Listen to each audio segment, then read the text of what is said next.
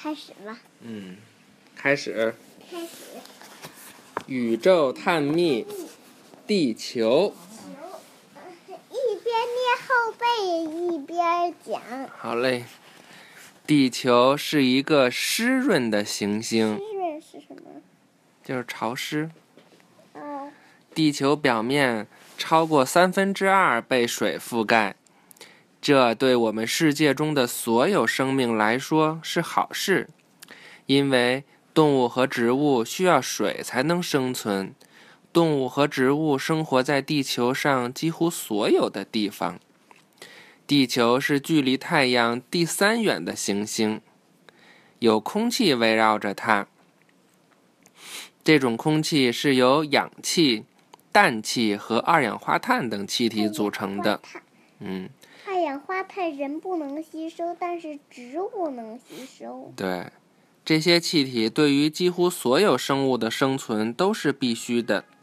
人类吸入氧气，植物需要二氧化碳。二氧化碳，对，如果你观察一个地球仪，你将会发现北极在一端，而南极在另一端。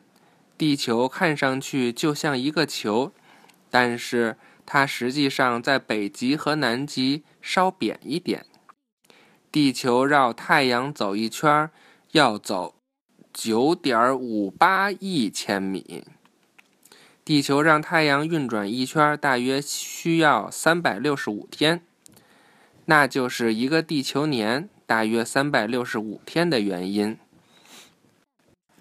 嗯，地球一天的长度是二十四小时，一年的长度是三百六十五天。六百六十五天，对，卫星的数量，一对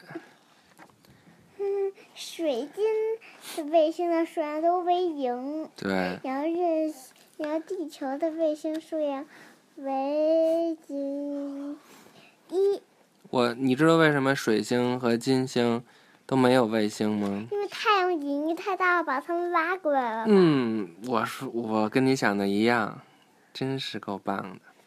全知道，这才知道，地球至少有四十五亿年的年龄了，哇，它都生活了四十五亿年那了，它比我们人还早那肯定呀。生活。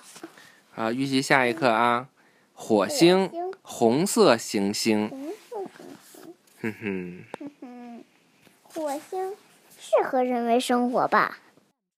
不知道呀，什么时候去火星看看呀？但是火星没有二氧化碳，火星也没有氧气吧？金星有二氧化碳，嗯但是金星更不适合人类生活，知道为什么吗？不知道，没，有植物，嗯，虽然有二氧化碳，但是没有植物。拜拜，拜拜，晚安。晚安，拜拜。